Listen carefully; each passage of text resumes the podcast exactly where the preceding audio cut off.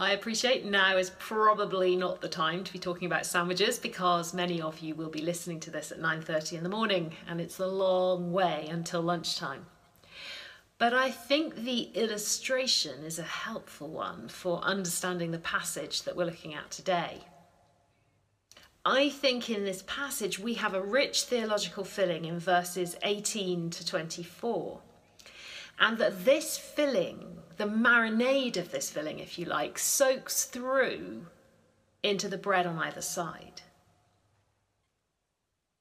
Or put in a more pedestrian way, the theological core of the passage informs the ethical material on either side of it. But I think the sandwich illustration is probably slightly better. So that's where I want to start today. I want to start with the theological filling that we find in verses 18 to 24. And in verse 18, we hear about a mountain, a mountain of blazing fire and gloom and darkness, and we hear that it is called Mount Sinai. Now, I don't know how you picture this when you read the text, but I have this kind of post apocalyptic scene in my head there's the gloom, and there is this tempest raging according to the text, and out of this darkness comes the lone and terrible sound of a trumpet like a death knell. And then the voice. Oh, what a voice! And this voice speaks words, the text tells us in verses 19 and 20, that made the people beg for God to be silent. A parallel account shows up in Deuteronomy 5, and Deuteronomy 5 it implies that it was the sound of the voice that was so terrible that the people could not bear to hear it. Verse 21 in our passage today says that Moses, now remember, Moses is the friend of God, even Moses was terrified. And so the people, we know from yet another parallel account in Exodus 20, the people move as far away from the mountain as they possibly can because they want to get away from God. This voice has told them that if anything touches the mountain, it will die. And so their only response is not just not to touch the mountain, but to get as far out of there as possible. And in the context of this sheer terror and holiness, God makes a covenant with his people. And he says that he will be their God and they will be his people. He says to them, Live holy because I, the Lord your God, am holy.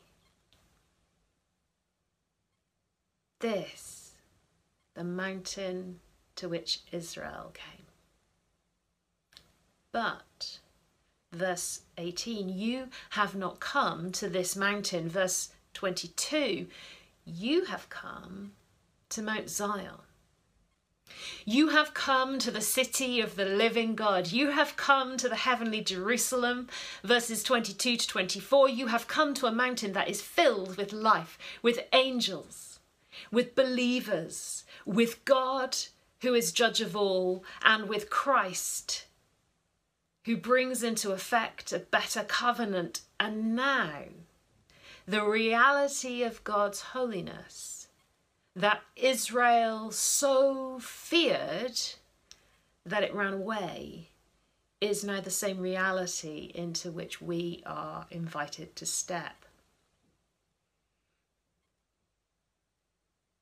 Without holiness, no one will see God. And so, without holiness, the Israelites feared to touch Mount Sinai. The power of God's holiness was so great. The fire was blazing, the darkness was heavy, and the sound of his voice so shook the earth that they dared not come near. Such was the power of God's holiness. This, this God who will not be contained, this was Israel's God. And also our God. The difference is that we, who have now been made holy in Christ, we don't only get to touch the mountain, but we get to live on it. Now, God's not changed. His terrible power has not changed. That he is a consuming fire, it has not changed. He is still holy, he is still fire, and his darkness, his glory is still a bright darkness. But what has changed is the sprinkled blood of Christ that now speaks a better word. His holiness in the second mountain picture is now given to us because of the blood of Jesus. And so, with holiness, we, the people of the new covenant, now get to see God. We get even one day to live with God on this holy second mountain. Now, either side of this theological richness, the filling, we also have two pieces of bread which is what I'm calling the practical instructions. And this bread I want to suggest to you is soaked through with the marinade from this rich theological filling we've just talked about. This marinade is the holiness of God. And so the writer says in verse 14, our first piece of bread, verses 14 to uh, 17, in verse 14, he says, Strive for peace and also for holiness, because without holiness, no one will see God. The holiness of God that is core there in those two pictures of two mountains is now soaked through into our bread. And so the writer says, Be holy. Be holy because the Lord your God is holy. And then he expands on it, verse 15. He explains that it's received as a grace from God. It's received, actually, we know, through the blood of Christ that speaks a better word. He goes on to say, Don't let any root of bitterness grow up in your midst. And verse 16 holiness is about giving your body over to God, not seeking short term physical pleasures, whether it's the physical pleasures of food or of sex, not seeking those things in preference to seeking God. And so the whole theme of that section, that first piece of bread, verses 14 to 17, is a theme of holiness. The marinade of the filling of the middle has soaked through into the first piece of bread. And so believers are told, as I say in verse 16, not to use their bodies to turn away from God. The reference in verse 15 about the root of bitterness is also a reference not to turn your heart or your mind away from God. You see, root of bitterness is a phrase that comes up in Deuteronomy, this time 29, verses 18 to 19. And it was a phrase that was used there to describe the Israelites in the desert who turned away from God in their heart, who became rebellious in the core of their being.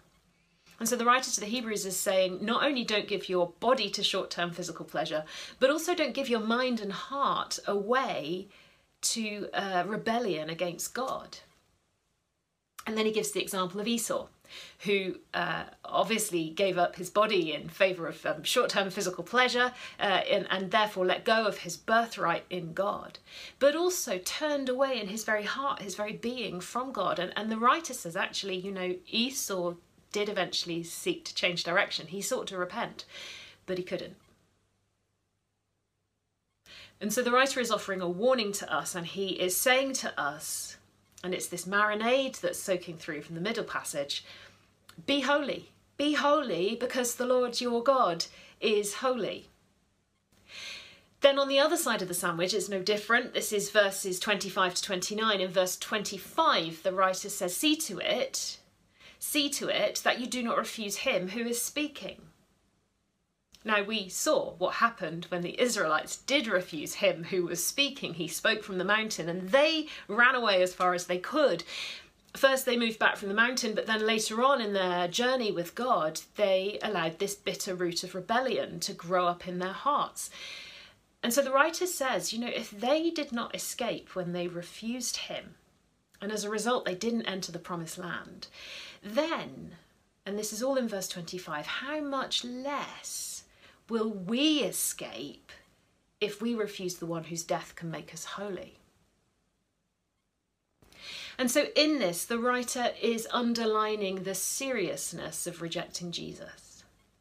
He says, the earth shook once, and that's a reference to Mount Sinai and God speaking there. The earth shook once until Israel begged that God would speak no more, but now God has promised not only to shake the earth, but also to shake the heavens.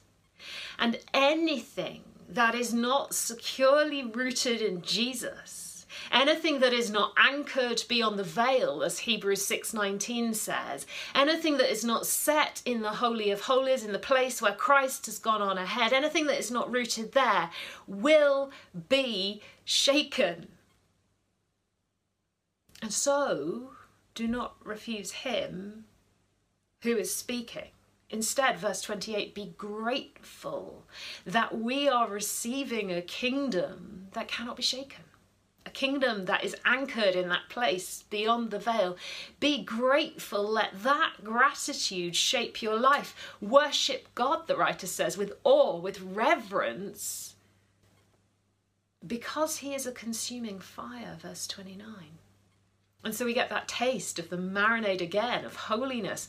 God, the God of the new covenant, the God of this second mountain, is the same God as the God of the first mountain. He is a consuming fire, even still. And so see to it that you do not refuse him who speaks to you. We've got the marinade, the theological filling soaking into the bread of these practical instructions again.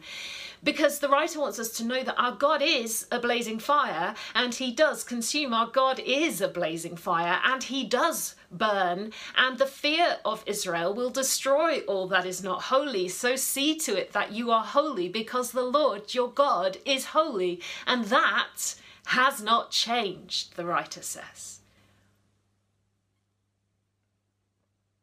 But to those who will worship. To those who will receive the grace that is given them in Christ's blood, who will receive it with gratitude. To those who will worship with awe and with reverence as befits a holy God. To these people, the ones who live lives of holiness without which no one will see the Lord. To these people, God is giving a city that cannot be shaken. And the writer wants us to know this. He, he references back this idea of the people of the new covenant moving like pilgrims towards a better country, a heavenly one, a city where God and Christ will dwell forever with the people of God. And friends, this is my hope. This is your hope, I think. That the blood of Christ, the sprinkled blood that speaks a better word, that that is what will save us. I don't depend on my own holiness, I can assure you. You, I think, do not depend on your holiness either.